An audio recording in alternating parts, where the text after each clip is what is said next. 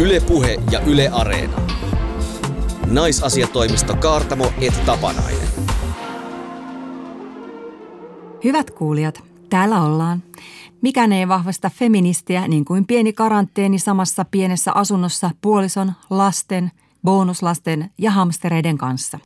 Vieraksemme saapuu tänään Nea Leo, joka on taide- ja kulttuurialalla työskentelevien ja opiskelevien ammattijärjestö Takun toiminnanjohtaja.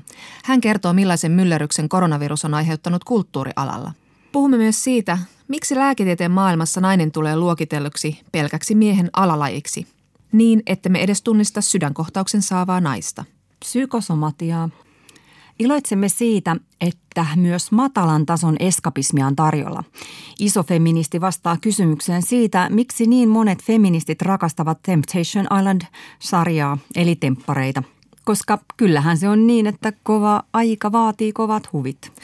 Joo, se on nähtynyt tässä kyllä eristyksen aikana. Ja vähän kyllä pikkasen huolestuttaa, että mihin tämä viihde meitä vie. Että yhtään temppareita tietenkään kritisoimatta, sehän on ihan niin kuin just oivaa huvia näinä aikoina. Mm, tempparit on siis tämä ohjelma, missä pariskunnat menee erillisille paratiisisaarille, joissa sinkut yrittää vietellä niitä ja tässä aika usein myös onnistuu.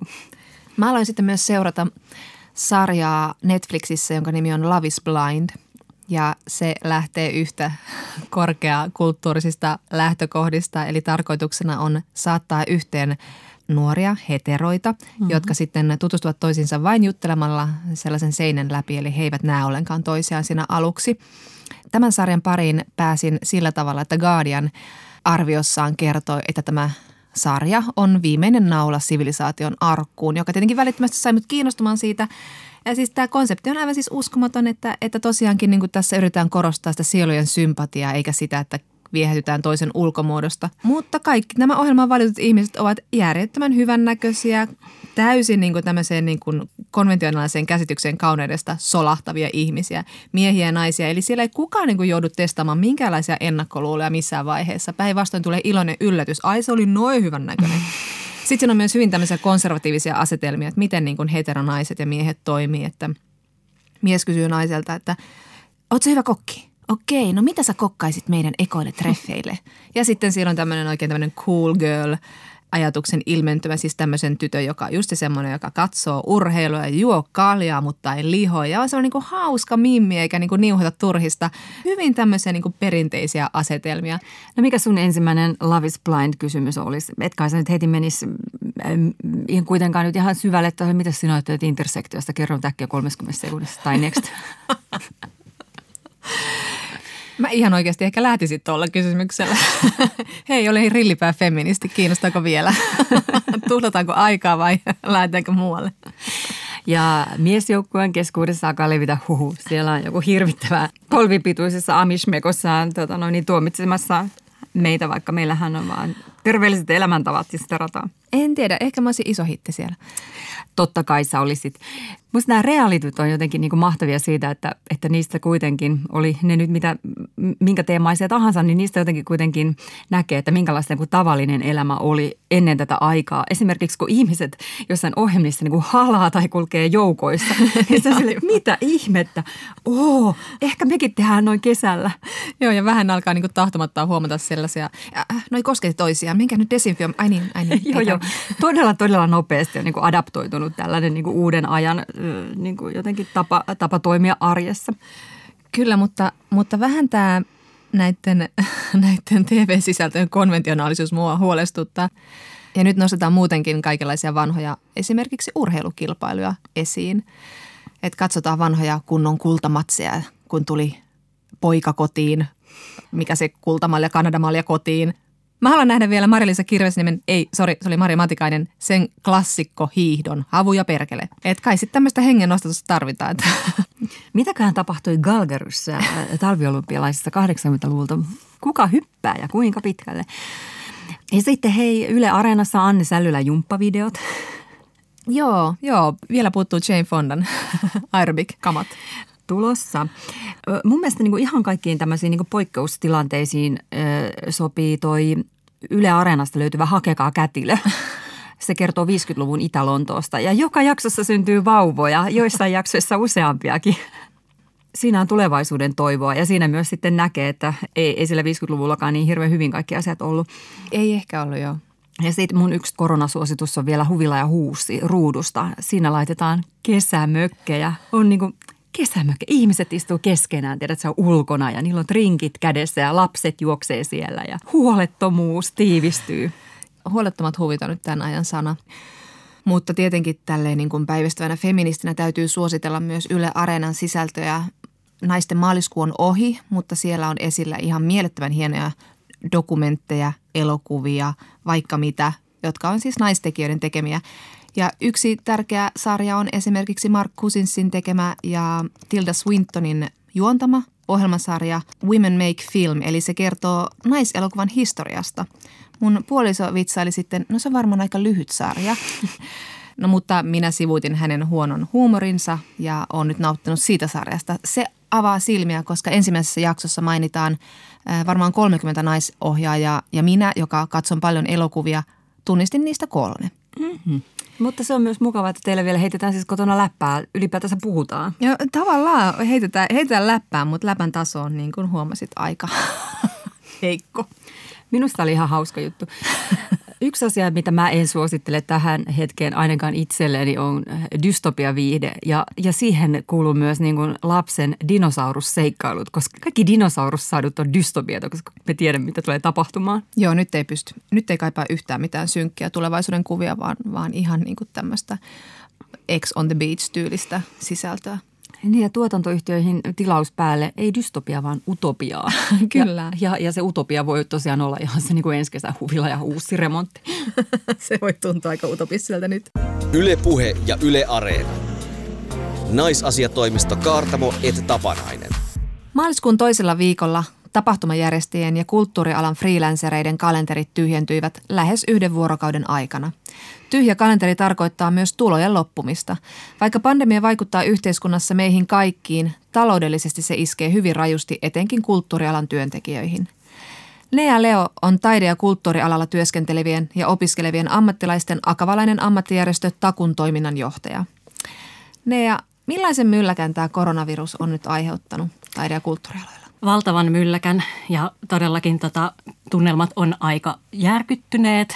Töitä on siis peruttu alan ammattilaisilta nyt ainakin toukokuulle, osittain jopa kesäkuulle asti ja myös kesä on todella epävarma.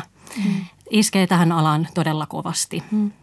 Aluksi peruttiin yli 500 hengen tilaisuudet Joo. ja heti perään kaikki. Kaikki kyllä. Et ensin tuli ohje tästä, että perutaan niin kuin 500 tapahtumat, niin suurin osa pienemmistäkin tapahtumista jo silloin, että monet tilaajat ja toteuttajat peru silloin jo sekä siis tapahtumia että, että sit yksittäisiä keikkoja ja tilaisuuksia, että silloin oikeastaan jo valtaosalla kalenteri tyhjeni. Mm. Ja toki nyt sitten viimeinen niitti oli tälle alalle koulujen siis ja harrastuspaikkojen ja muiden sulkeminen. Eli tavallaan kun koko Suomi meni kiinni, niin silloin tietysti myös taiteen perusopetus opetus loppuu ja muut, että ne on kuitenkin myös merkittäviä työllistäjiä. Hmm. Ja toki kirjastot, museot on kaikki nyt kiinni, että se, hmm. ne kaikki vaikuttaa. Mutta että toki niin kun järkytystä seurasi sitten tosi nopeasti myös toiminta, että tuli paljon erilaisia vertaistukiverkostoja perustettiin ja yhteistyötä ja muuta, muuta syntyi valtavasti. Eli järkytys kanavoitui sitten nopeasti myös toiminnaksi ja tällaiseksi sekä, sekä tota, ihan yksilöiden väliseksi järjestäytymiseksi että myös kansalaisjärjestöt keskenään ryhtyy toimeen.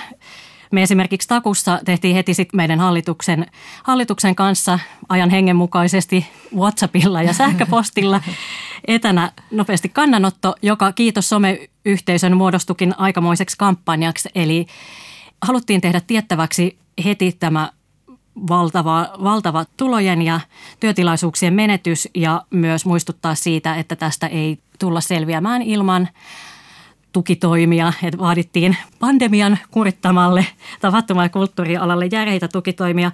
Tosiaan, että meidän tekemään kannanottoa on jaettu valtavasti. Se on tavoittanut satoja tuhansia ihmisiä Tähän nyt tietysti kertoo, että paitsi, paitsi siitä järkytyksestä, niin myös siitä valtavasta tuen osoituksesta, mitä on haluttu osoittaa tälle alalle. Niin, Taku. Teidän jäsenistöstänne suurin osa on tämmöistä niin kuin taiteen taustajengiä, mutta Joo. kerro, keistä me nyt puhutaan ja millaisia niin kuin kohtaloita siellä on? Miten tämä vaikuttaa, tämä korona nyt heihin? me ollaan tämmöinen taide- ja kulttuurialan, voisi sanoa, että yleisjärjestö, mutta että suuri, valtaosa jäsenistöstä on, puhutaan mahdollistajista, eli työskentelee tuotanto, suunnittelu, johto ja opetustehtävissä taide- ja kulttuurialalla. Mutta toki meillä on paljon myös sitten taiteilijoita, erityisesti itsensä työllistäjänä työskenteleviä, esimerkiksi kuvataiteilijoita, muita visuaalisen alan taiteilijoita, valokuvaajia, muotoilijoita, kirjailijoita ja tämän tyyppistä. Kaikkien alojen taiteilijoitakin itse asiassa löytyy, mutta leimaavaa on, että heistä valtaosa työskentelee sitten oman taiteellisen työn ohella myös muista tehtävissä, mm. eli monityöläisenä. Jotain kertoo se, että meillä on siis kolme ja puoli tuhatta jäsentä ja 750 eri ammattinimikettä. Että niin ammattinimikkeiden kirjo sinänsä on valtava. Mutta yksittäisenä ammattinimikkeenä tuottaja kautta kulttuurituottaja on meillä suurin, eli, eli sitä jengiä on tosi paljon. Eli yhdistääkö näitä ihmisiä kuitenkin aika lailla niin kuin yleisö, tai että se on niin kuin yleisötyötä ja, ja työ lähtee kun ne yleisö? Todella moni kyllä, ja siis taide- ja kulttuurialahan sinänsä kyllä, että sen niin kuin näkee tässä tilanteessakin, että nyt, nyt tämä niin kuin ensimmäisessä vaiheessa tämä tilanne vaikuttaa totta kai vahvasti just tapahtumavetoisiin tahoihin, mutta toisaalta tässä niin kuin näkyy se, että koko taide- ja kulttuuriala kuitenkin tosi paljon elää niistä, elää erilaisista tapahtumista tai kohtaamisista yleisön kanssa. Että vaikka ensi, ensimmäisessä aallossa on esimerkiksi festari- ja tapahtumatuottajat nyt mm. ja tietysti esiintyvät taiteilijat ja muut ensi, ensimmäisenä ottamassa niin kuin ikään kuin iskuja vastaan, niin kyllä sitten pitkältä tähtäimellä valuu, valuu tota ihan varmasti pidemmälle muuallekin sektorille, että mm. lomautus- ja irtisanomisuhkaa on kyllä joka puolella. Millaisia yhteydenottoja te olette saanut? Tämä vaikuttaa tosiaan koko alaan, mutta esimerkiksi on ollut tämmöinen yhdistyspohjainen esittävän taiteen ryhmä, joka joutui perumaan kaikki tuotantonsa nyt sitten keväältä ja esityksensä. Ja kuitenkin vahvasti, kun lipputuloilla liikutaan, niin se on ollut iso isku. Samoin tältä kyseiseltä ryhmältä peruntui myös sitten ulkomaisiin parin vientitapahtumaan osallistuminen ja kaikista näistä oli kuluja jo muodostunut. Että sehän tässä on se merkittävä tekijä, että kulut on monista tapahtumista, esityksistä, tuotannoista, vaikka mistä muodostunut jo hmm. pitkälti. Hmm. Ja nyt olisi ollut sitten esitysten ja lipputulojen keräämisen aika ja se on tässä se iso tekijä. Hmm. Sitten on siis, meillä on taiteilija, joka työskenteli myös opettajana, niin hänellä oli omat keikat peruttu, mutta myös sijaisuudet ja tuntiopetukset, joista ei ollut vielä sopimusta, mutta oli, oli jo niin kuin ikään kuin suullisesti sovittu, mutta ei ollut sopimusta. No sitten on ihan siis, että kun tämä on tavallaan niin kuin työnteon muodosta riippumatta, niin nyt koskee kaikkeista kuukausipalkkainen tapahtumatuottaja, joka on määrätty nyt tällä hetkellä pitämään kaikki lomat ja vuosilomansa tässä alkuvaiheessa. Hän kirjoitti just siitä, että kovasti pelkää, että festarin järjestäminen kesällä on vaakalaudalla, koska mm. tällä hetkellä liput ei myy tulevaan tapahtumaan ja ylipäätään tietysti ei ole myöskään varmuutta siitä, että kuin pitkälle nämä koronapandemian torjumiseksi asetetut rajoitteet sitten on voimassa. Hän sitten ennakoi, että jos tapahtuman ikään kuin tulos jää heikoksi tai ettei sitä ollenkaan pystytä järjestämään, niin vähintään lomautus on tiedossa ja todennäköisesti sitten irtisanomisia. Toki tietysti moni tapahtuma-alan toimija, toimija myös, että ihan siis yritykset on niin kuin ikään kuin konkurssiuhan alla, että on tullut sellaista viestiä, että jollei saada jotain tukea ja apua tähän tilanteeseen, niin noin kaksi kuukautta pärjää jotenkuten ja sen jälkeen tilanne on sitten huono. Että jo kahdessa kuukaudessa aletaan olla ikään kuin, niin kuin konkurssin partaalla. Nea Leo, kulttuurialalla työskentelevien ja opiskelevien ammattilaisten ammattijärjestön takun toiminnanjohtaja. Tarkoittaako tämä sitä, että nyt kun ihmiset menee konkurssiin ja joutuu lopettamaan, että meillä on tulevaisuudessa vähemmän taidetta tekeviä ihmisiä kuin nyt vai uskot sä, että nämä pääsee myös niin kuin jaloilleen ja tulee uudestaan kentälle? Uskon, että pääsee, mutta siihen me tarvitaan sitä tukea eri tahoilta. Meillä on siihen sitten omat ehdotukset, miten tästä vaiheesta päästään yli, mutta totta kai niin kuin taiteilijat on taiteilijoita tämän jälkeenkin, tuottajat on tuottajia ja näin, mutta nähdään ikään kuin isoja yritysten ja henkilökohtaisia konkursseja tässä välissä, ellei saada järeitä tukitoimia alalle. Onko tämä ahdinko sukupuolittunutta? Onko teillä dataa, miten, tai totta kai teillä on, mutta että miten niin kuin sukupuolittuneesta tilanteesta teillä on kysymys? Meidän jäsenistöstä 80 prosenttia on naisia ja ylipäätään tuottaja, välittäjä, tällainen ikään kuin taiteen ja kulttuurin hallintopuolen työntekijät, heissä enemmistö on kyllä naisia, mutta sitten tietysti taiteilijoiden keskuudessa on toki eri alojen välillä ero, että jotkut on naisvaltaisempia kuin toiset ja näin, mutta siellä, siellä ei ole näin jyrkkää eroa kuin, niin kuin meidän, meidän jäsenistöstä esimerkiksi. Mutta tota, kaiken kaikkiaan on tietysti koulutukseen nähden matalapalkkaisesta alasta ylipäätään kyse, eli valtaosa taide- ja kulttuurialalla työskentelevistä on korkeakoulutettuja ja ansiothan ei nyt niin kuin ole ollenkaan sitä luokkaa. Niin. Mitkä vois olla ne, ne nopeat toimet, joilla meillä saataisiin nyt esittävän taiteen toimijoita, yksin yrittäjä, freelancereita saatettua tämän pahimman ajan yli? Meillä on tota ehdotuksena muutamia, siis Tanska on nyt lähtenyt myös, myös tota, näyttänyt hienoa esimerkkiä. Mm. Eli Tanska on lanseerannut tällaisen suoran tuen tapahtumille. Heillä tosin raja oli yli tuhannen osallistujan tapahtumille. Meidän ehdotus on, että tällainen suora tuki alan yrityksille koskisi ensinnäkin tapahtumien osallistujamäärä olisi 500 tai jopa, jos mahdollista, niin pienempikin. Ja tätä myös kanavoitaisiin esitys- ja keikkapaikoille ja muille alan yrityksille – No sitten Tanskalla oli myös hieno kädenojennus ja tukimuoto. He lupaa maksaa kaksi kolmasosaa irtisanomisuhan alla olevien työntekijöiden palkoista. Eli tämähän olisi sitten myös alalle merkittävä tuki. Ja me tietysti toivotaan, että tämä koskisi paitsi kuukausipalkkaisia tai muuten työsuhteisia työntekijöitä, niin myös keikkatyöläisiä, eli jo sovituista keikoistakin, että niihin, niidenkin tota, korvaamiseen saisi sitten tätä samaa tukea. Hmm.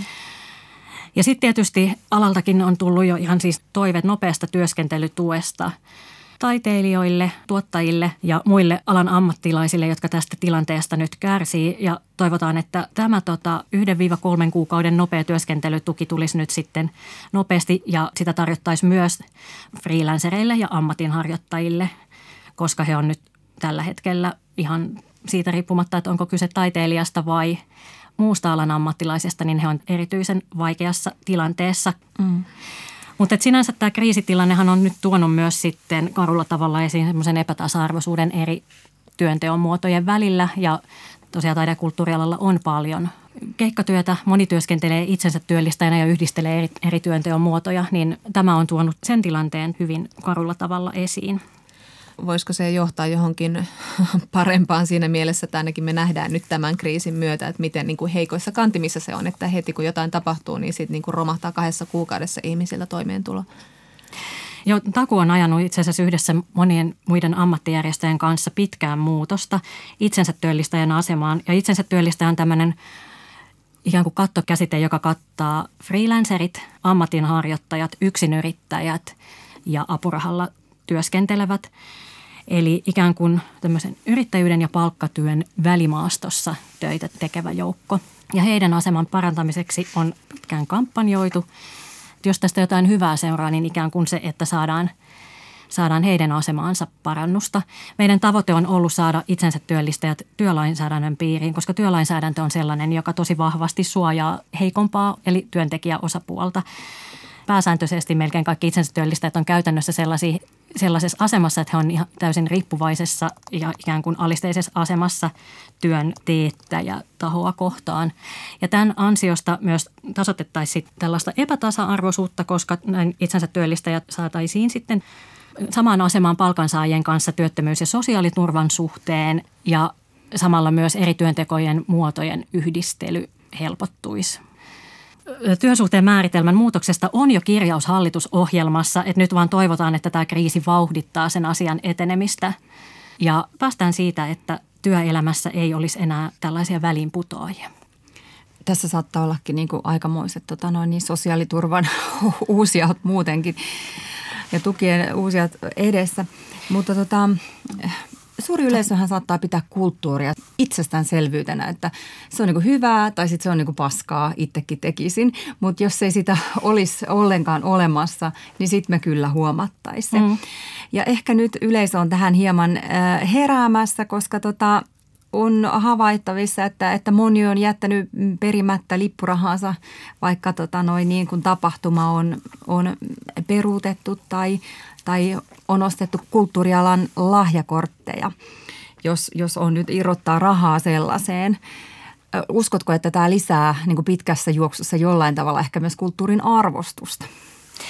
lisää varmasti. Jo ihan se pelkästään se, että tuen ilmaisuja on nyt tullut niin paljon, niin jotenkin osoittaa sen, että kyllä taidetta ja kulttuuria arvostetaan. Mutta tota, sitten mä toivon, että tämä sinänsä tosi karu tilanne, niin samalla jotenkin romuttaa sellaisen yllättävän sinnikkäästikin elävän käsityksen, että taide- ja kulttuurikenttä pyörii ikään kuin apurahojen varassa. Mm. Siis apurahat on totta kai todella tärkeä oman taiteellisen työn tekemisen mahdollistaja monille taiteilijoille, mutta että sitten tämä tilanne ikään kuin osoittaa sen, että valtaosa taide- ja kulttuurikentästä kuitenkin pyörii ihan muiden tulonlähteiden avulla. Ja tosiaan, että et ihan samalla tavalla kuin millä tahansa muullakin alalla, niin myös taide- ja kulttuurialalla työtä tehdään palkansaajina, yrittäjinä, mm. freelancereina, ammatinharjoittajina, ties mitä. Ja nimenomaan aika usein tosi isolla henkilökohtaisella riskillä. Jos tämä ala kaatuu, niin menetetään kyllä myös valtavasti verotuloja. Hmm. Koko alan tämänhetkisestä nyt tämän kevään, kevään osalta puhutaan satojen miljoonien tulojen menetyksestä – kuten sanoit, niin on ollut epätoivon tunnelmia, mutta myös tämmöistä niin kuin toimeliaisuutta ja sellaista yhteishenkeä. Mm. Ja paljon on nyt ideoitu taiteen kentällä. Kerrotko vähän, miten tässä nyt tämän pandemian aikana on yritetty saada kulttuuria kuitenkin ihmisten ilmoille ja muodostaa jotain uusia kanavia löytää ihmisiä taiteen äärelle? No joo, niitä itse asiassa on ollut valtavasti. Indie-levyyhtiöillä on esimerkiksi tämmöinen Indie Hour-kampanja, jossa nyt kehotetaan kuuntelemaan mahdollisimman paljon indie-levyyhtiöiden kappaleita tai ostamaan levyjä. Hmm. Sitten samoin tietysti hauskalla tavalla siis ylipäätään, niin kun, että tuossa taiteen perusopetuksen puolella esimerkiksi, niin opetusta on järjestelty osittain uudelleen. Tämä ei tietenkään toimi niin kuin kaikilla taiteen aloilla, mutta soittotunnit vedetään nyt tässä välissä sitten tota, etäyhteyden välityksellä. Katsotaan, miten se toimii, mutta joka tapauksessa ainakin, että siellä tämä on sinänsä hienoa, että siellä sitten säilyy, tota, että ihmisillä, ihmisillä työt jatkuu opettajilla. Mm, mm. Sitten on erilaisia niin kuin striimauskonsertteja järjestetty ja, ja Ylelle tuli Olohuone live-lähetykset ja, ja mm. tota, ja kaikki kotona live-ohjelmat, missä artistit esiintyy yksin studiossa ja sitten se lähetetään meille lauantai, lauantai-iltana. Ollaan kaikki keikalla. Ja, ja teatterit tekee nyt kuunnelmia ja sitten nettiin on kuratoitu taidenäyttelyitä, että hirveästi on ideoita ilmoilla. Mutta mitä ajattelet Neja Leo, onko taide yhtä tehokasta netin välityksellä koettuna vai onko tämä vain tämmöistä tsemppihenkiä, että selvitään kaikki tämän, tämän valmiuslain aikana kotioloissa paremmin kaiken yli ja muistutetaan kulttuurin tärkeydestä? Mä en asettaisi näitä just vastakkain, että se on hieno, hieno lisä ja just tosiaan nimenomaan auttaa varmasti monella tavalla tämän ainakin henkisesti niin kuin tämän tilanteen yli, mutta toki niin kuin tulonmuodostus ei missään nimessä ole samanlainen, että kun tämä ala nimenomaan elää niistä kohtaamisista ja lipputuloista, tapahtumista ja muuta, niin niitä, niitä ei valitettavasti nyt niin kuin kuitenkaan korvata. Että me tarvitaan kuitenkin sitä vahvaa suoraa rahallista tukea sitten. Toki nämä nyt sillä tavalla on hieno lisä, kaikki, kaikki innovaatiot, että näistä voi tulla hieno lisä siis tulevaisuudessa, kun palataan taas normaalitilanteeseen, niin joka tapauksessa, että mitä nyt, nyt kehitellään ja sinänsä niin kuin ikään kuin tämä yhteys, yhteys säilyy. Luuletko, että ihmiset nyt kuitenkin sitten, kun Yleisradiokin ilmaiseksi lähettää kulttuuria ja Alkaako ihmiset maksaa näistä? Uskotko, että, että tästä on niin tuloks näistä live-striimeistä vaikkapa kulttuuritekijöille? Mä sydämestäni toivon, että alkavat, mutta sen sitten tosiaan aika näyttää, että, että valitettavasti niin kuin paljon on totuttu ikään kuin just semmoiseen ilmaiseen tarjontaan nimenomaan tuon verkon välityksellä, mutta toivottavasti tämä muuttaa myös, myös sitä käyttäytymistä. Kun meillä niin kuin liittyy taiteeseen vielä niin kuin ehkä semmoinen niin kuin aika vahva mielikuva, että, että sitä tehdään niin kuin rakkaudesta ja harrastuksesta. Että mm. siihen ei liitetä ehkä helposti semmoista niin kuin ammattimaisuutta ja, ja niin kuin toimeentuloa, vaan niin kuin, että noin nyt haluaa soittaa tai maalata. Tai. Joo, no se tota, näkyy tämän alan palkkauksessa just semmoinen kutsumus – ajatus. Ja tokihan niin kuin, sehän on hienoa, jos oma työ on kutsumus, mutta toisaalta lääkärin työkin on kutsumus ja moni muu. Että, että kyllä niin kuin, toki toivoisi, että palkkioissa otetaan niin kuin huomioon se kaikki työn vaativuus ja koulutus ja muu.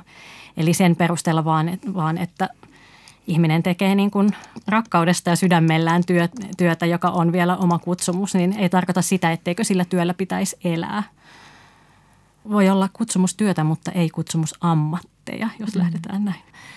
Nea Leo, millä tavalla sä itse olet näinä aikoina turvautunut taiteeseen? Onko se tunnut sulle lohtua tai, tai jonkinlaista turvaa näissä, näinä kovina aikoina? No kyllä, kyllä ehdottomasti aion esimerkiksi livekeikoille, striimatuille livekeikoille osallistua. Ja muutenkin tota, pitää tutkia nyt tarjontaa, että mitä kaikkea sieltä löytyy, mutta kyllä, koska se on kuitenkin niin iso osa sitä omaa muuta arkea, niin täytyy löytää, löytää sitten uusia keinoja päästä, päästä taiteen ja kulttuurin äärelle. Mutta toki jään kaipaamaan sitä ikään kuin sitä jaettua kokemusta muiden kanssa. Nyt, nythän to, tietysti striimin kautta se jaetaan sitten eri tavalla ja siihen täytyy nyt hetkeksi tottua, mutta kyllä mä toivon, että kesällä pääsen kaikille festareille muun muassa, joihin mulla on lippu. Yle Puhe ja Yle Areena. Naisasiatoimisto Kaartamo et Tapanainen. No niin, meillä jatketaan naisasiatoimistossa koronapandemian käsittelemistä. Kuinkas muuten? Nyt naisasiatoimistossa puhutaan nimittäin siitä, kuinka moni naiserityinen vaiva sivuutetaan lääketieteessä helposti. Koronavirus on siinä mielessä tasa-arvoinen, että se tarttuu naisiin ja miehiin yhtä helposti, mutta – Miehille se on kohtalokkaampaa, eli keskikäiset ja vanhemmat miehet ovat kuolleet tähän virukseen enemmän kuin naiset. Mm. Ja nämä syyt liittyy joko biologiaan tai sitten elämäntapaan. Ainakin Kiinassa on voitu osoittaa, että siellä miehet polttavat paljon, niin se on ollut yksi osa syy. Mm, mm. Naisilla taas sitten on vahvempi immunijärjestelmä tulehduksille ja tämä johtuu ilmeisesti juuri siitä, että naiset synnyttää, eli naisen keholla on sitten isompi valmius suojella myös sikiötä. Yksi asia, mikä mua on vaivannut on se, että kun koronaviruksesta alkoi tulla tietoa ja, ja siitä tuli pandemia ja epidemia myös Suomeen, niin ei puhuttu kovin aikaisessa vaiheessa siitä, miten se vaikuttaa naisiin, eli miten se vaikuttaa raskaana oleviin naisiin. Välihuomautuksena, siis tällä hetkellä tiedetään, että koronavirus tuskin on odottavalle äidille sen vaarallisempi kuin kellekään muullekaan, eikä se vaikuta sikiöön. Mutta miksi ihmeessä kesti niin kauan, että me saadaan tätä tietoa? Aika monet raskaana olevat naiset oli kauhuissaan. No tämä johtuu siitä, että naista ja naiserityisiä asioita on usein laiminlyöty kun on kerätty lääketieteellistä mm. dataa. Tästä kirjoittaa tietokirjailija Carolyn Criado Perez juuri ilmestyneessä Näkymättömät naiset kirjassa. Ja hänen mukaansa meidän pitäisi paljon systemaattisemmin kerätä dataa esimerkiksi tällaisten epidemioiden aikana. Ihan hyvin tällaista olisi voitu hankkia muun muassa SARS-epidemian aikaan, mutta silloin ei keskitytty niin paljon keräämään tietoa siitä, miten SARS vaikuttaa esimerkiksi raskana oleviin naisiin. Niin, että ei ollut oikein niin kuin tarpeeksi tota, sitä tietoa, että näitäkin johtopäätöksiä on nyt tehty sitten joidenkin niin otantojen perusteella silloin SARSin aikana. Mutta toinen asia on tietenkin se, että ei uutisissakaan mitenkään niin kuin ensimmäisenä niin kuin otettu huomioon tätä naisten pelkoa, että siinä kesti kyllä aikansa ennen kuin monet raskaana olevat naiset pääsivät tätä huokasemaan helpotuksesta. Kyllä. Ja jos haluaa olla hapan niin kuin ollaan, niin sitähän voi ajatella, että se on niin aika vakavaa sivuuttamista. Mutta kyllähän nämä naiserityisten asioiden sivuuttamiset niin on myös niin kuin niiden vähättelyä. Niin ja tämä lääketieteellisen datan keruu, niin se johtaa sitten sellaisiin vakaviin seurauksiin, että kun ei ole tietoa, mm. niin silloin naiset saa epäsopivaa lääkitystä, väärää hoitoa ja siis sitä kautta he joutuvat ihan isompaan kuoleman riskiin. Ja sitten tehdään usein, hyvin paljon naisten kohdalla tehdään edelleen sitä klassista, että naisten fyysinen kipu sivuutetaan todennäköisimmin tämmöisenä emotionaalisena tai psykosomaattisena. Hysteriaa. Hysteriaa. Eli tätä tehdään edelleen, että naisilla on miehiä enemmän psykosomaattisia oireita, mutta ne on vain niin yhden prosentin luokkaa, eli ei millään tavalla merkittävä osuus oireiden selittäjänä. Mm. Ja sitten mm. sen takia, kun näitä pidetään tämmöisenä henkisenä vaivoina, niin tämän näkymättömät naiset kirjan mukaan naisille määrätään kaksi kertaa todennäköisemmin masennuslääkkeitä kuin miehille, vaikka he eivät lääkärin vastaanotolla sanoisi sanakaan masennuksen oireista. Ja, ja sitten tutkimuksissa 80-90-luvulla on havaittu, että, että kivusta kertoneille miehille määrättiin yleensä kipulääkkeitä, mutta kivusta kertoneille naisille määrättiin todennäköisimmin rauhoittavia tai masennuslääkkeitä. Ja sitä voi pitää suorastaan julmana nyt, kun käytetään dramaattisia ilmaisuja, mm. koska viime vuosikymmeninä on osoitettu, että naiset on herkempiä kivulle kuin miehet. Ja sitten on myös todettu, että, että ne naiset, jotka ovat kertoneet jääneensä vaille hoitoa kipuunsa, niin heillä se syy kipuun on ollut ihan selkeästi fyysinen ja että silloin usein on vielä ollut kyseessä juuri naisille spesifivaiva. Mutta se on jäänyt pimentoon, koska hei, who knows mm. näitä naisten vaivoja, niitähän riittää. Ja kyllähän näitä on riittänyt. Nythän on tämä tämmöiseksi niin trendikkääksi naisten hysteria-ilmiöksi noussut tämä, että kaikki naiset väittävät, että heidän niin vaivoihinsa on syynä ferritiini – tai ferritiinin puutos, siis tällainen niin kuin rautavarastojen tyhjeneminen. Ja tämä äänensävyni on, on siis jonkinlainen yleinen tai joidenkin lääkäreiden asenne tätä asiaa kohtaan, mutta monet sitten taas on saanut apua siitä, kun niitä rautavarastoja on alettu täyttää. Eikö sullakin ollut Jonna joku tällainen kipparikalle-hanke tässä? Kyllä, lähin tämmöisellä aivan huuhaa jutulle. Eli kävin ferritiinitesteissä ja sain sieltä huonon lukeman. Eli mulla on nyt siis tämmöinen niin kuin lääkärin kirjoittama todistus siitä, että mä saan töpeksiä ja tehdä ajatusvirheitä ja maata sohvalla ihan, ihan niin kuin syystä. Mutta ei, ei siis tämähän niin kuin Tämä oli asia, josta alkoivat ihmiset puhua sosiaalisessa mediassa, joten suhtaudun tähän vähän skeptisesti, mutta sitten kun luin paljon tästä aiheesta, niin sitten tajusin, että tämä on ihan, ihan oikea asia. Eli että vaikka olisi hyvä hemoglobiini, niin rautavarastot voivat olla huonot mm-hmm. ja ferritiini mittaa juuri sitä. Ja tämä on semmoinen ongelma, joka koskee just enimmäkseen naisia, koska naisilla on kuukautiset, naiset synnyttää, ferritiinivarastoja tai näitä rautavarastoja voi verottaa imetys, pitkä imetys, verenluovutukset ja niin poispäin. Ja sitten tämä koskee myös lapsia, jotka on semmoisia niin pieniruokaisia ja sitten lipittää sitä maitoa aika paljon, joka estää raudan imeytymistä, niin sitten ne ei välttämättä saa sitten tarpeeksi sitä rautaa joka imeytyisi tarpeeksi tehokkaasti. Ja siis tämä ei ole mikään pieni juttu. Tämä on, on arvioitu, että niin kuin jopa 10 prosentilla suomalaisista nuorista naisista on raudan puute, mutta sitä on vaikea tunnistaa. Ja myös näille naisille, kun he ovat menneet kertomaan uupumuksesta, väsymyksestä, aivosumusta, hengästymisestä, ties mistä, niin heille on tuputettu tosi usein masennuslääkkeitä.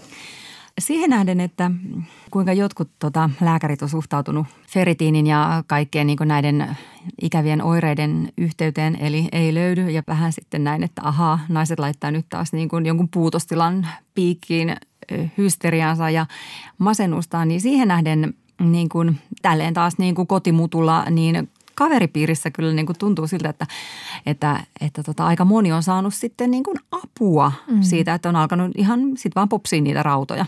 Kyllä. Mutta kun tästä asiasta tosiaan lukee, niin tässä tulee tosi ristiriitaista tietoa. Mä itse sain kahdelta eri lääkäriltä mm. eri. Toinen lääkäri sanoi, että no tästä on hyvin ristiriitaista tietoa, että ei sitä nyt voi vetää mitään johtopäätöksiä, mutta toinen sanoi ihan selvällä suomen kielellä, että, että tämä selittää sen sinun kuvaamasi väsymyksen, mm. että nyt rautaa ja tästä puhuu Iltalehdessä ylilääkäri Esa Soppi. Hän sanoi, että kun hän on ollut 35 vuotta sisätautilääkärinä ja nähnyt siinä aikana, mitä varastoraudan puute aiheuttaa ja miten sen korjaaminen parantaa elämänlaatua, niin hänestä tämmöisestä niin kuin muotivillityksestä puhuminen on vain niin kuin näiden potilaiden eli naisten aliarvioimista. Hmm.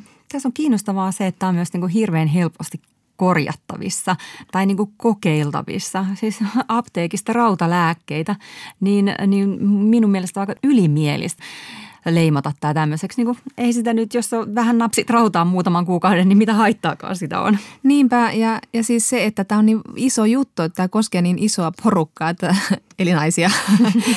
Sisätauteen ja kliinisen hematologian erikoislääkäri Tom Videnius sanoi Ylellä, että hän arvelee, että tällä hetkellä jopa sadat tuhannet naiset kulkee tuolla niin kuin hoitamattomina alisuorittajina. No sä oot vetänyt nyt pari kuukautta rautaa. Oletko teräskunnassa vai joudut sä nyt kohta sanomaan jo kaikki skeptikot on oikeassa? Kyllä mä oon huomannut muutoksen. Mä, I want to believe. Mä haluan uskoa, että muutosta on tapahtunut, mutta kyllä mä oon sen huomannut ihan esimerkiksi omissa illoissa ja sitten semmoisessa niin hengästymisessä ja muussa vastaavassa, että niin kuin muutosta on tapahtunut ja olen sitä todella iloinen silti kun on lukenut näitä, mm. saanut lääkärin vastaanotolla tai lukenut mediasta tämmöisiä viestejä, niin sitten välillä tulee semmoinen, että niinku, onko mä nyt niinku tässä tämmöisen muotivillityksen uhri vai, vai tota niinku, placebo-vaikutus. Vai onko tämä joku placebo-vaikutus, kun vedän tätä, tätä rautaa. Mm. Mutta haluan uskoa, että tämä on ihan todellista. Mm. Mutta siis tästä ferritinistä on puhuttu siis nyt viimeiset puolitoista vuotta. Mm. Että tämmöinen ihan uusi juttu. Mutta siis tämä ei ole mitenkään ihmeellistä, että tästä puhutaan nyt vasta tai nyt niin kuin viimeinkin on alettu ottaa vakavasti, koska meillä on niin kuin ihan tämmöiset niin kuin pienetkin tämmöiset aika naispesifit vaivat, niin niihin on suhtauduttu silleen vähän epämääräisesti, kun siis pelkästään kuukautisista, joka koskettaa yleensä melkein kaikkia naisia, joilla on kohtu, niin siitäkin on liikkeellä tapuja ja väärää tietoa. Ja siis koska kuukautistahan kertoo tosi paljon naisen terveydestä, mutta juuri tämän Credo Peresin näkymättömät naiset-kirjan mukaan tätä kuukautiskiertoa ei ole ainoastaan sivuutettu, vaan sitä on melkeinpä aktiivisesti oltu piittaamatta. Niin, mutta on mukavaa, että kuukautisia kuitenkin on alettu tutkia, vaikka ne ovat jossain määrin naiserityinen asia – Ja sitä myötä ollaan alettu ymmärtää, että, että tota, vaikka naisen kivusta se lisääntyy ja vähenee kuukautiskierron myötä. Ja naisen hormonaaliset vaihtelut vaikuttaa eri tavoin ihoon, ihonalaiseen kudokseen ja lihaksiin. Ja kuukautiskierron on myös havaittu vaikuttavan antipsykootteihin – histamiineihin, antibiootteihin ja sydänlääkkeisiin ja joidenkin masennuslääkkeiden on havaittu vaikuttavan naisiin eri tavoin kuukautiskerron eri vaiheissa. Toisin sanoen annostus saattaa jossain kohdin olla liian suuri ja joissain kohdin liian pieni. Naiset saa myös lääkkeistä rytmihäiriöitä todennäköisemmin kuin miehet ja riski on korkein kuukautiskierron ensimmäisellä puoliskolla. Niin nämähän on ihan tosi olennaisia tietoja, kun määrätään esimerkiksi lääkkeitä, että olen kiitollinen menkkatutkijoille, että viitsitte vähän vilkaista. Kyllä, ja sitten nyt tämä menkkavillitys, se näkyy myös urheilussa. Yle kertoi, kuinka Suomessa on herätty itse asiassa aika ensimmäisten joukossa tähän asiaan, että miten se kuukautiskierto vaikuttaa vaikkapa naisjalkapalloilijoiden suoritukseen. Sitä seurataan esimerkiksi Suomen maajoukkueessa ja HJKssa. Mm-hmm. Ja siellä on huomattu, että kun naisjalkapalloilijoille etenkin tämä polven eturistiside-vamma on hyvin yleinen. Mm. Ja on todettu, että kuukautisten ensimmäisen päivän jälkeen estrogeenin eli naishormonin määrä kasvaa ja se lisää nivelten liikkuvuutta. Eli sitä harjoituksessa on pystytty keventämään kuukautisten alkupäivien niin kuin kuormaa ja jätetty vaikka tiettyjä harjoitteita kokonaan väliin, että minimoidaan se riski, että saadaan tämmöinen polvivamma juuri siinä kuukausien alkupuolella tähän on tämä mulla menkat tekosyy, niin tähän saa niinku aivan upeita uusia sfäärejä. Eikö? Mä näen tässä niin paljon mahdollisuuksia. En voi pelata tänään jalkapalloa, polveni voi pudota paikoiltaan. Sori, katson vain Netflixiä. Mutta siis tätä on myös alettu tehdä Englannissa ja mun mielestä siellä aika hyvin Englannin maajoukkojen päävalmentaja Emma Hayes kommentoi Telegraph-lehdelle. Hän sanoi, että olen naisvalmentaja alalla, jossa naisia on kautta aikaan kohdeltu kuin pieniä miehiä. Kaikki kuntoutuksesta ja kunnon rakentamisesta taktisiin asioihin on tehty miesten ehdoilla. Me olemme kuitenkin naisia ja käymme kuukausittain läpi asioita, jotka ovat hyvin erilaisia kuin miehillä. Mm, mm. Mutta ihanaa, että meillä on menkka-aktivismia ja uskallamme sanoa äänen sanan kuukautiset, naisten vaiva. Ja vaivahan se joillakin todellakin onkin. Mutta nyt myös mahdollisuus. Mutta on vielä jotain muitakin naiserityisiä vaivoja, jotka ovat lähestulkoon salatiedettä ja yksi tämmöinen on endometrioosi. Siis tota, endometrioosi on tämmöistä niin hyvänlaatuista kasvustoa kohdussa – ja, ja se aiheuttaa esimerkiksi niin kuin tosi kovia kuukautiskipuja ja lapsettomuutta ja mitä kaikkea. Suomessa nyt endometrioosista on puhuttu jonkun verran, jonkun verran enemmän sen takia, kun tietokirjailija Anne Ignatius kirjoitti tämmöisen tietokirjan kuin Joka kymmenes nainen elämää endometrioosin kanssa – jossa sanotaan, että endometrioosia ei osata riittävästi diagnosoida, mikä aiheuttaa usein potilaiden vaivojen vähättelyä, eivätkä vaikkapa Kelan lääkekorvaukset ole endometrioosin osalta kohtuullisella tasolla. Ja toi Annen kirjan nimi, joka kymmenes nainen, kertoo aika hyvin siitä, että kuinka monta ihmistä se vaivaa ja myös, myös sen, että kun se on otsikkoon laitettu, että kuinka uutta tietoa se on. Niinpä. Ja tämähän on vain yksi näistä joka kymmenes nuori nainen kärsii myös tällaisesta kuin vestibuliitista.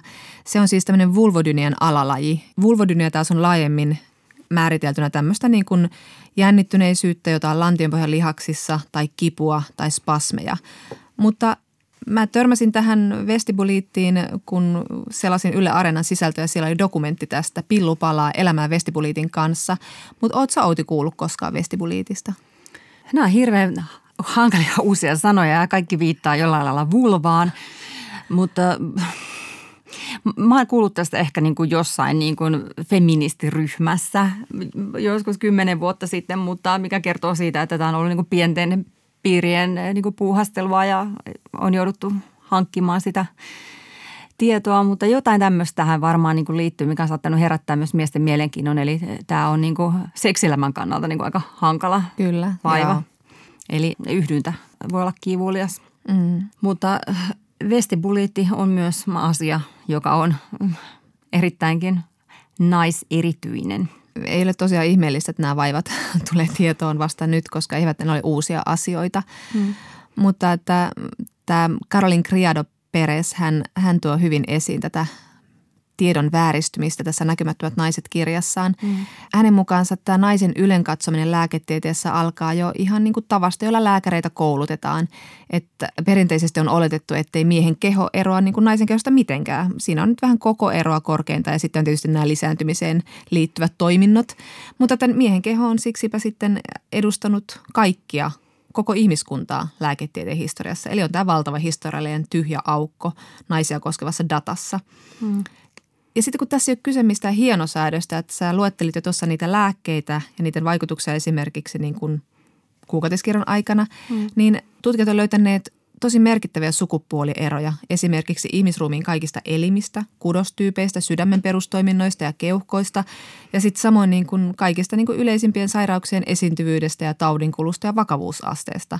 Hmm. Ja niin kuin tuossa alussa puhuttiin, immuunijärjestelmissä on tosi iso ero ja sen takia naiset tuottaa enemmän vasta-aineita ja saavat usein vaikkapa rokotuksista vakavampia haittavaikutuksia. Ja on myös jopa puhuttu, että pitäisi oikeastaan kehittää eri influenssarokotteita miehille ja naisille. Mm, mm. Mutta eipä ole nyt toistaiseksi kehitetty eikä kerätty tätä naiserityistä dataa ja sitä tietenkin selitetään rahalla. Ei ole fyrkkaa, että toistaiseksi mennään nyt tällä miehen kylkiluasenteella eteenpäin. Tämän näkymättömät naisen kirjan mukaan, niin naisen keho ei tutkittu myöskään sen takia, että sitä on pidetty vain niin liian työläänä ja vaikeana ja siinä on niin vähän liikaa sitä sukupuolta, että et se niin vetetään niin yksinkertaistamisen nimissä ulos tutkimuksissa – mutta onneksi tähän on vähän herättynyt viime vuosina, että, että esimerkiksi Saksassa ja Kanadassa on vaadittu, että niin kuin pitää perustella, jos nainen puuttuu aineistosta. Että ei ole erikseen tutkittu niin kuin vaikkapa jonkun lääkkeen vaikutusta molempiin sukupuoliin, että pitää perustella, mikäli nainen puuttuu sieltä testattavien joukosta. Joo, joo. Tai jos naisten osuus on todella paljon pienempi kuin miesten osuus. Mutta että esimerkiksi edelleen Briteissä miesten sepelvaltimotutkimusta rahoitetaan paljon enemmän kuin naisten, vaikkakin naisten sairastavuus ja kuolleisuus just tähän sepelvaltimotautiin on paljon suurempaa kuin miehillä. Mm. Mm. Nythän me koko ajan niin kuin lähestytään kiinnostavampaa aluetta, sydäntä.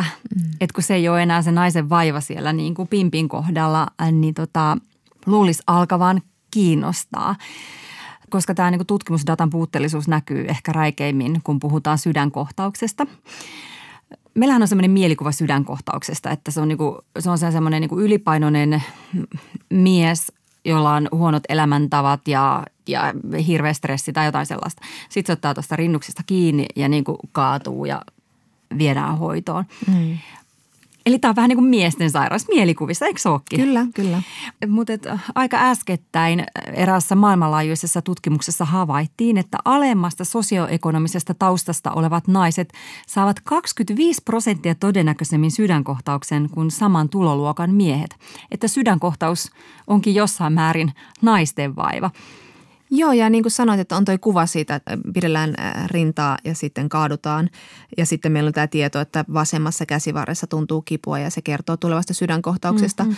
Mutta nämä oireet on naisilla ja etenkin nuorilla naisilla ihan erilaisia, niin kuin sydänkohtauksen ensioireet. Ei välttämättä ole lainkaan rintakipuja, mutta sen sijaan voi olla vatsakipua, hengästyneisyyttä, pahoinvointia, väsymystä, siis tavallaan ns. lainausmerkeissä hyvin epätyypillisiä oireita, mutta naisille tyypillisiä. Kuulostaa ihan feritiinivajeelta. Aivan. Se nyt tulee luulosauraa iskeä, kun näitä tietoja.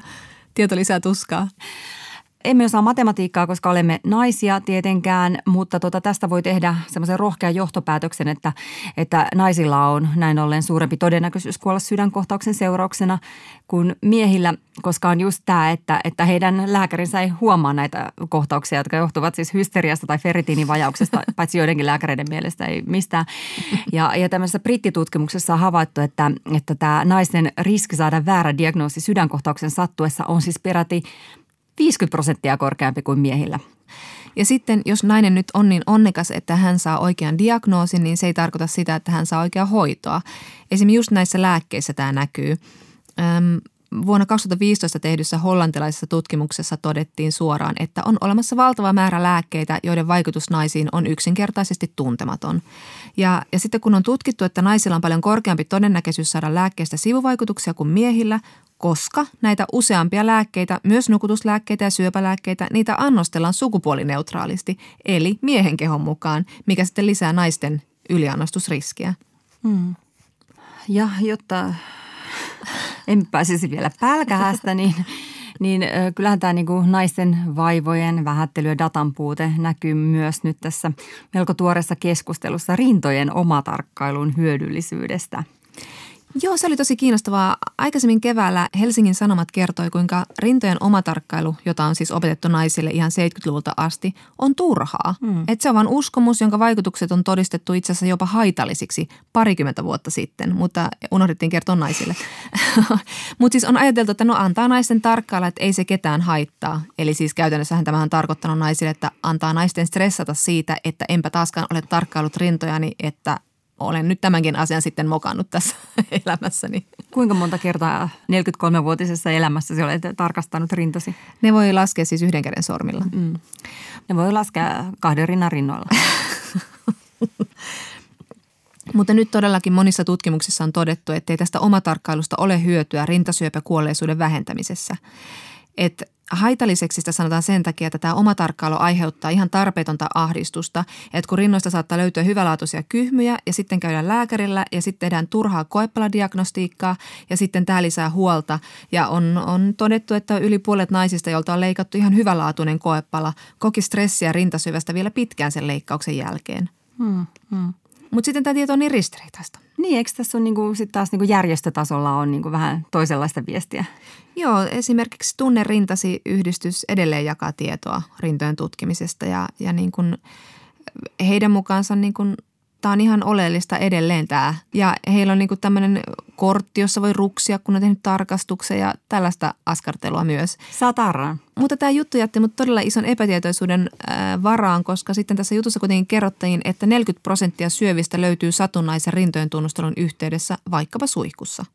Tämä siis ilmeisesti liittyy siihen, että, että, että sitten jotenkin jos ihmiset tarkkailee niitä itse, niin sitten ne ei mene vaikka johonkin niin kuin tämmöisiin seulantamammographioihin tai muuhun niin kuin lääkärille tutkituttamaan. Niin aivan, kyllä. Ja sehän olisi tässä, koska sieltä löydetään niin kuin 60 prosenttia syövistä ja, ja tosiaan sitten näin vältetään niin kuin Suomessa 50 naisen rintasyöpä kuolema näillä mammografioilla. Mutta mikä tässä on nyt tämä lopputulos? Että kannattaa koplaa, mutta ei siitä nyt hyötyäkään ole, mutta ei haittaakaan ole. No minä siteran Helsingin Sanomissa jututettua lääkäriä syöpätautien erikoislääkäriä Vesa Kata ja hänen mukaansa kuitenkin kova evidenssi omatarkkaidun hyödyllisyydestä puuttuu. Että ota tästä nyt sitten selvää. Näillä mennään. Näillä mennään. Mutta sitten jos niinku mennään tämän ferritinin lisäksi siihen, että, että mistä on niinku tullut tämmöistä lääkärikunnalta kenties semmoista vähättelyä, niin kyllä nämä liittyy sitten niinku synnyttämishommiin, missä pääsee niinku vakavasti kiinni naisten vaivoihin. Joo. Joo, kyllä. Ja, ja siis silloinhan, kun ollaan raskaana, mm. niin, niin silloinhan nainen kyllä tuntee, että koskaan ei ole minua otettu näin vakavasti ja näin hyvää huolta pidetty. Mm. Mutta sitten kun se lapsi syntyy, niin not so, not so much tuntuu ainakin. Mm. Ja niin tuntuu vissi aika monesta muustakin naisesta. Nythän on ilmoilla kansalaisadressi lakialoitteesta – jossa vaaditaan siis synnytyksen jälkeisen äitiyshuollon parantamista. Eli että niin kuin synnyttäneen naisen vointia arvioitaisiin kokonaisvaltaisemmin ja ohjattaisiin esimerkiksi fysioterapeutille, jos hän tarvitsee tukea – sillä kuitenkin niin kuin 85 prosenttia alateitse synnyttäneistä naisista saa jonkin asteisen vamman. Mun yksi kaveri kertoi, jolle tehtiin ö, tota, tilaa niin sanotusti, eli väliliha leikattiin ja varmaan vähän jotain muutakin siis samalla, että, että, tota, että hän olisi niin kuin itse tehnyt parempaa ompelun jälkeä, jos hän, hänen olisi annettu se tehdä. Ja, ja niin kuin jälkihuoltokaan ei ollut sitten aivan priimaa. Tuo voi olla yksi asia, mutta sitten on niin kuin, voi tulla kaiken näköisiä ongelmia, laskeumia, virtsankarkaloja ja kaikkea tällaista. Mutta näitä voisi hoitaa ja myös ehkäistä fysioterapeutilla mm-hmm. todella hyvin. Mutta tuoreen tutkimuksen mukaan vain 7 prosenttia naisista saa käytännön neuvoja ja harjoitusta lantionpohjan lihasharjoitteluun raskausaikana tai synnytyksen jälkeen. Niin, siis mulle ei ainakaan kerrottu mitään, niin kuin mitä kaikkea sieltä niin kuin voi tulla seurauksena. Ei, ei mullekaan, eikä niin kuin, siis netistähän näitä tämmöisiä lantionpohjan niin. lihasharjoituksia, siitä sai niin kuin tietoa. Niin, mutta, mutta mikä niin kuin laskeuma tai virtsankarkaulu. Mm, niin. Monelle synnyttäneille naiselle on tota ensimmäinen kokemus synnytyksen jälkeen trampoliinissa ollut aika traumatisoiva. Et hetkinen. Niin ja sitten kun meillä jälkihuolto keskittyy siihen yhteen jälkitarkastukseen. Niin. Ja siellä keskitytään puhumaan ehkäisystä, Aivan. joka ei siinä vaiheessa kiinnosta, niin kuin, sanonko minkä vertaa. Et kun sitä kuitenkin haluaa semmoista huoltoa ja sellaista niin kuin varmuutta, ja kun eihän sitä osaa edes sanottaa mitään vaivoja, kun ei tiedä, mitä kaikkea voi olla vialla. Et sitä vaan niin kuin toivoo, että joku sanoo, että kaikki hyvin, tai, tai että tässä asiassa onko tällaisia vaivoja, onko tällaisia vaivoja, se voisi kertoa tällaisesta. Ja sitten usein siellä jälkitarkastuksessa, sinnehän mennään muutama viikko synnytyksen jälkeen, niin siellä on vauva mukana. Niin, niin aivan. Toisella jalalla, tiedätkö, vähän hytkyttää sitä kantokoppaa toinen jalka taivaassa. Et ihan kiireetön niin kuin rauhallinen jälkitarkastus. Okei, tarvitsetko pillerireseptiin? niin aivan, juuri näin. Ja siis toki on hyvä, että niin kuin ehkäisystä pidetään niin kuin huolta synnytyksen jälkeen, koska on aika yleistä, että tota, pienten lasten äideille tehdään abortteja ja raskauden keskeytyksiä. Kyllä, kyllä. Mutta että monia muitakin asioita, esimerkiksi vatsalihasten pysyväksi jäävä erkauma, mm. se jää usein tunnistamatta. Sille, check. joka voi näkyä siis vaikka pömpöttävänä vatsana tai hengitystieongelmina, selkävaivoina ja niin poispäin. Niin, niin. Tai sitten on semmoisia ihan semmoisia outoja asioita, niin kuin tällaisesta kirjoitti muun muassa Raisa Mattila lapsiperheen parisuudekirjoissa. Hänellä oli ollut tämmöinen kiristävä tunne alapäässä ja, ja niin kuin ei ollut sitten ollut vain, että no tämä varmaan kuuluu asiaan, vaan oli sitten maininnut tästä lääkärille. Mm. Ja sitten hänellä oli jäänyt oikein mieleen, kuinka erityisen mukava tämä lääkäri oli ollut täällä äitiysneuvolassa, kun hän oli sitten kertonut, että tämä kireys voi olla ihan yleinen tuntemus, kun aloittelee seksielämää synnytyksen jälkeen, mutta sillä ei ole mitään tekemistä vaikkapa tikkien kanssa, jotka on ehkä sinne välillä ihan ommeltu. Että tähän kireyteen auttaa ihan ilman reseptiä myytävä paikallinen estrogeenihoito – ja tämä Raisa Mattila kirjoittaa, että hän ei ollut koskaan edes kuullut tällaisesta ja tietääkseen ei ole moni muukaan. Joo. Check. Joo, tämä, mä muistaakseni mullekin joihinkin vaivoihin, joihin nyt en välitä tässä palata, koska jollain saattaa olla siellä veripalttulounas kesken, niin tota, kyllä tarjottiin just jotain niin kuin emätin voidetta. Okei. Okay. Sille, no Hieron naamaani. joo, saisinko mieluummin kirurgin paikalle? Ja siis meillä on oikeasti Suomessa ihan loistava neuvolajärjestelmä ja, ja niin kuin naisista pidetään hyvää huolta meillä mm. ja on lottovoitto saada synnyttää Suomessa. Mutta että se ei tarkoita sitä, etteikö meidän järjestelmää voisi kehittää parempaa. Ja, mm. ja niin kuin sama pätee myös muihin nais, naiserityisiin terveyskysymyksiin. mm, mm. Että ne pitää ottaa vakavasti. Ottakaa ne vakavasti. Ja sitten tietenkin niitä aletaan ottaa vakavasti, jos me naiset otetaan ne myös itse vakavasti. Että on niin kuin helposti, naisilla saattaa liittyä omiin vaivoihin semmoista vähättelyä, jos ja kun niitä on vähätelty aikaisemmin muuallakin. Että niin kuin, semmoistakin niin kuin feminismi tuo tullessaan, että yhtäkkiä niin kuin tajuu, että ei hemmetti, että niin pillu kipeä 20 vuotta. Että, että niin kuin, tämähän ei ole ihan niin kuin, ehkä tavallista. Aivan. Mutta siis se, että sitten kerätään dataa tämmöisistä naiserityisistä asioista, niin se tarkoittaa, että myös meillä ihan niin kuin ei-lääketieteessä toimivilla tavallisilla ihmisillä on enemmän tietoa näistä, jolla me voidaan myös sanottaa niitä oireita enemmän. Ja, ja just, että me ei panna niitä vaan sille, että no tämä varmaan kuuluu kuvaa, että, että on myös oletus sieltä, niin tämähän voisi olla muuten se, minulle onkin tästä puhuttu, olen tästä lehdestä lukenut, olen kuullut tämän vestibuliitin nimen tai vatsalihasten erkaamasta. Niin, niin. Mutta kun sulla oli Jonna noi ferritiinivajausten johdosta niin kuin tuota aivosumua ja kaikkea, mistä niin kuin tässä ollaan nyt naisasiatoimistossa keväällä kärsitty. niin, tota, Pahoittelen jälkikäteen, en tiennyt, että syynä oli tämä. Mulla on varmaan kanssa joku naisten vaiva ollut tässä. Niin, tota, koska me voidaan niin kuin todentaa, että, että tota sun reipastuminen ja näin niin liittyy ferritiiniarvojen nousuun? No mä toivon, että mä voin todentaa sen sulle jollain nousevalla graafilla tässä parin kuukauden sisällä. Voltti takaperin, niin uskon. Yle Puhe ja Yle Areena. Naisasiatoimisto Kaartamo et Tapanainen. Kas näin. Ja sitten olemmekin edenneet hoitohenkilökunnalle annettujen taputusten tahdittamana aina rakastettuun Kysy feministiltä, kuinka monen tonnin palkankorotuksen sairaanhoitajalle voi antaa tunnissa osuuteemme saakka. Kysymyksiä voi laittaa osoitteeseen naisasiatoimisto.yle.fi, niin kuin nimimerkki Marttakin on tehnyt. Miksi niin monet feministit katsovat Temptation Islandia ja jopa hehkuttavat sitä? Eikö ohjelmalla naisen ja ihmisen arvoa alentavaa mässäilyä toisten riman alituksilla? Niin, hyvä kysyjä. Määrittele riman alitus.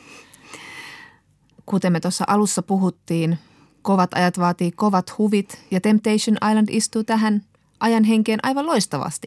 Se on kovaa hupia.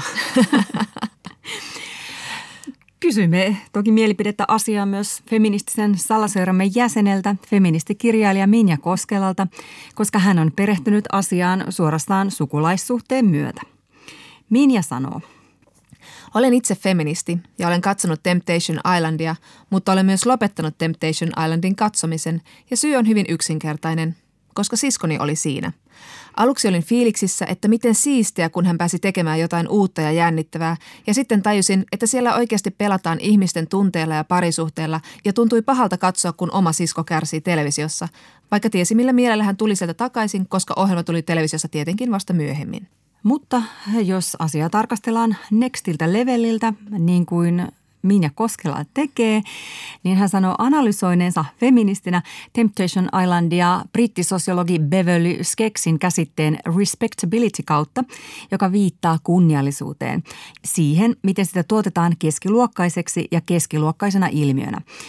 Ja hänen väitteensä onkin, että tässä Temptation Island-yhteydessä kunniallisuuden käsitteessä ei ole kyse ihmisistä, jotka ovat siellä televisiossa, vaan niistä, jotka katsovat sitä televisiota kotisohvaltaan ja rakentavat sitä respectabilityä suhteessa itseensä ajattelemalla, että tuolla TV-ssä noin rahvaat white trashit sekoilee ja minä olen täällä ja vähän parempi. Ja siitä sitten tehdään sellaista ironista höttöä, jonka varjolla tehdään luokkaeroja itsen ja toisten välillä. Minja sanoi, että hän ei ajattele, että ohjelmassa olisi kyse ihmisarvoa alentavasta mässäilystä toisten riman alituksilla, sillä jos telkkarissa nyt on nainen humalassa, bikinit päällä, niin eihän se ole naisen arvoa alentavaa. Hän on ihan itselleen toimija, joka päättää, mitä tekee. Mutta jos katsoja merkityksellistää sen naisen arvoa alentavaksi, niin minä mielestä on kiinnostava kysymys, että miksi me annetaan näille toimille sellaisia merkityksiä? Miksi me annetaan niille toimijoille sellaisia nimityksiä kuin rahvaa tai white trash? On kiinnostavaa, miten se kunniallisuus muodostuu siinä katsojan ja esiintyjän vuorovaikutussuhteessa. Kaikkien feministien huojennukseksi kerrottakoot, että Minja sanoo, että kyllä feministikin voi katsoa temppareita, mutta hän pyytää samaan rahaan lähettämään tuotannolle kysymyksiä siitä, millä perusteella he valitsevat osanottajansa ja millä moraalilla itse tekevät ohjelmaa. Mutta vaikka saa katsoa, niin se, mitä ei saa tehdä, on yksittäisten osallistujien sheimaaminen, koska se nyt on vaan vähän tylsämielistä. Ja täytyy sanoa, että Minja on kyllä tässä asiassa hyvin oikeassa. Ja vaikka tässä ei välttämättä tunnistaisi itse omassa Temptation Island suhteessaan tämmöistä luokkakysymystä, niin kyllähän sitä niin kuin aina toisten pienet tunaroinnit saa sen oman elämän näyttämään siltä, että mullahan on pakka ihan hemmetin hyvin kasassa, että voihan sinä semmoistakin vertailua tehdä. Mutta kenenkäs oloa se vertailu näinä aikoina heikentää? Ja näin. Hyvää tavaraa siis lohduksi tuuttiin ja kohti pidemmälle yhä valoisampaa kevättä. Ensi viikolla vieraanamme on taidekuraattori Elina Suo-Yrjö, joka kertoo, miten menneisyyden taiteilijanainen nousee nyt uuteen kukoistukseen. Pysykää turvassa ja terveinä, ensi viikolla kohdataan. Hei hei! Hei hei! Ylepuhe ja Yle Areena. Naisasiatoimisto Kaartamo et Tapanainen.